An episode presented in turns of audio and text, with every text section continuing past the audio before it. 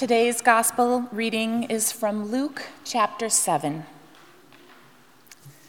One of the Pharisees asked Jesus to eat with him, and he went into the Pharisee's house and took his place at the table. And a woman in the city, who was a sinner, having learned that he was eating in the Pharisee's house, brought an alabaster jar of ointment.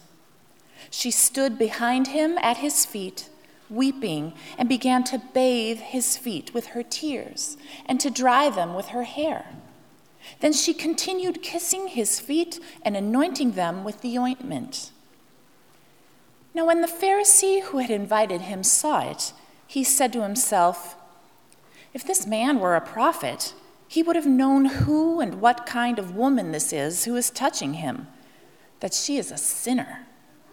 Jesus spoke up and said to him, Simon, I have something to say to you. Teacher, he replied, speak. A certain creditor had two debtors. One owed 500 denarii and the other 50. When they could not pay, he canceled the debts for both of them. Now, which of them will love him more? Simon answered, I suppose the one for whom he canceled the greater debt. And Jesus said to him, You've judged rightly. And then turning toward the woman, he said to Simon, Do you see this woman? I entered your house. You gave me no water for my feet, but she has bathed my feet with her tears and dried them with her hair. You gave me no kiss, but from the time I came in, she has not stopped kissing my feet. You did not anoint my head with oil, but she has anointed my feet with ointment. Therefore, I tell you, her sins, which were many, have been forgiven. Hence, she has shown great love. But the one to whom little is forgiven loves little. Then he said to her, Your sins are forgiven. But those who were at the table with him began to say among themselves, Who is this who even forgives sins? And he said to the woman, Your faith has saved you. Go in peace. The Gospel of our Lord. Thanks be to God. Thank you, Allison. You may be seated. Grace to you and peace this morning.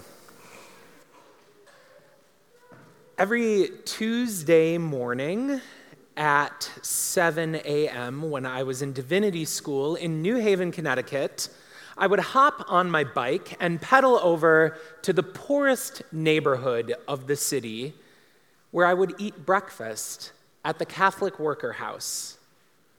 This house, run by faithful Roman Catholic lay people, was part of a movement started by Dorothy Day, dedicated to creating spaces of welcome and hospitality and abundance in neighborhoods filled with scarcity. It was a remarkable breakfast table. Former drug dealers conversed with folks experiencing long term homelessness. Day laborers who spoke only Spanish would pass the scrambled eggs to single mothers holding their infants. And because even as a grad student, I was wealthier than everyone at that table, I felt it was right that I should bring something to contribute. It started out small, a jug of orange juice or half and half for the coffee, but my con- contributions gr- got progressively bigger. Thick cut bacon, or a package of fresh baked rolls. And I remember there was this one morning that I got up super early and I cut up a bunch of fruit apples and grapes and oranges, to be sure. But I had also splurged and got kiwi and pineapple and mango, and I balanced the bowl on the back of my bike and I took it to feed these people who were in need, and I was so proud of it. And I put it on the table, and people started to eat it.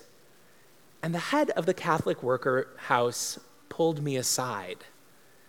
And he said, Joel, You are always welcome here, but you're a guest, the same as anyone else at this table. You don't need to try to host this meal by bringing food every week. Let us be the hosts, and you can try being on the receiving end of the hospitality. I was confused.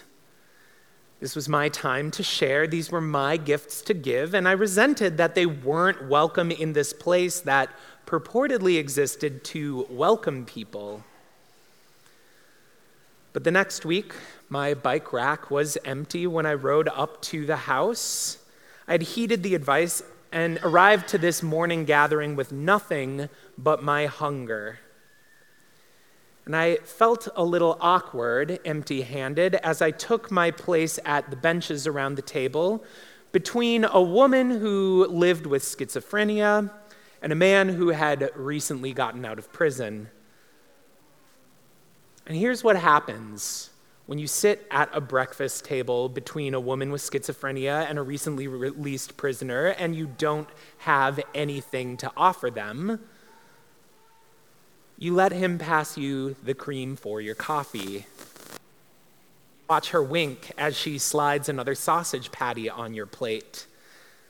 And as you eat breakfast together, as you take turns hosting each other, showing hospitality to each other in small ways, you have to grapple with the fact that they are equally as human as you are and that their lot in life could have so easily been yours. And this is perhaps why I was always so keen to bring something with me. That food that I would bring served as a buffer against this uncomfortable truth that my life could have turned out so differently, and that humanity was springing forth in these people that were so different from me my desire to play the host was really my desire to mark myself as different and better than other people. It was to convince myself that I was in control and able to provide for myself. This must be what the Pharisee from today's story feels like. He might not have a bowl of cut fruit, but he does have something to keep this uninvited woman at arm's length away from the table. And that is a story he chooses to tell about her. Specifically, it's a story about her sin. The text doesn't give us the nitty gritty details of whatever this woman did, but we do know that telling a story that focused on how she was sinful in the past allowed this man to feel like he was in control and to deny her an equal place at the table. And that's true, isn't it? As soon as we figure out a way to tell a story that removes our own sin and highlights the sin of others, it's easier to keep them out. It's easier to see them as less than deserving or even less than human. It's easier to be okay when they suffer. So, this Pharisee, he tells a story about this woman's sin, and the reason he does it is to keep himself from actually engaging her in any sort of meaningful way. And Jesus interrupts this story. Do you see this woman Jesus asks. Do you see a human being here, or just the stories you tell about her? Do you see an actual person here, full of complexity and pain and hope and regret and dreams, just like yourself? Or do you see an excuse to feel better than someone else, or better than somebody else? And then Jesus points the way forward. Now, if you're bringing bowls of fruit so that you can feel more important than the ones you're sharing a table with, the way forward is to stop bringing bowls of fruit. But if you're telling stories that highlight other people's sins so that you can deny them an equal place at the table, the way forward is forgiveness and mercy.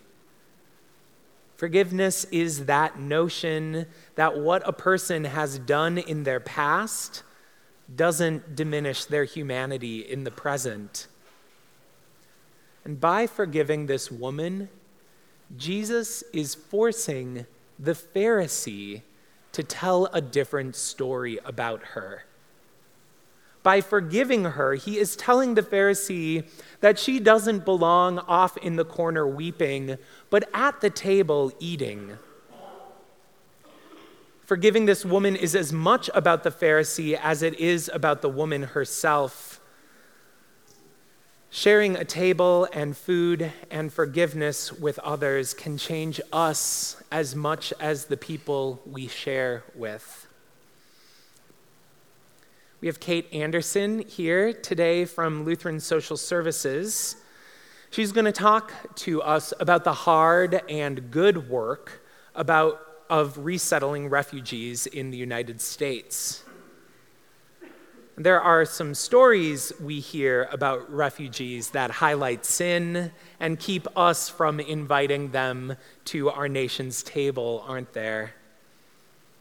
Stories about how maybe they're terrorists, about how maybe they're going to take jobs from people who were born here, about ways that they start out small, but soon there's so many and they overrun our communities. But these are stories we can only tell when we feel like we're hosting and in control and in charge and superior. And Jesus interrupts those stories too. And Jesus interrupts those stories at this table that we share. Because at this table, there is no human host we don't get to host, not even if you're a pastor. We all are guests of the one God whose love stretches out to every speck of creation. At this table, we can't bring a bowl of cut fruit. We have to come with empty hands and grapple with the fact that each one of us is equally human. And at this table, we can't bring with us the stories we tell that highlight other people's sins because we have to recognize that each one of us is in need of the mercy and forgiveness we encounter in this meal. May God connect us through our empty hands. May God crumble division between us in the stories we tell and forgiveness we offer. And may God widen the tables in our homes and schools and workplaces and nation to be as big as the table God sets among us here. Amen.